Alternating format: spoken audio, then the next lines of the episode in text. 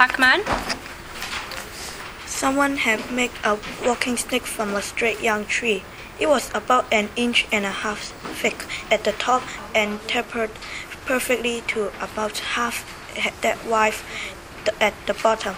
A narrow metal ring could be a thin piece of pipe had been fitted onto the bottom end of the stick to keep it from splitting or wearing away on rocky ground.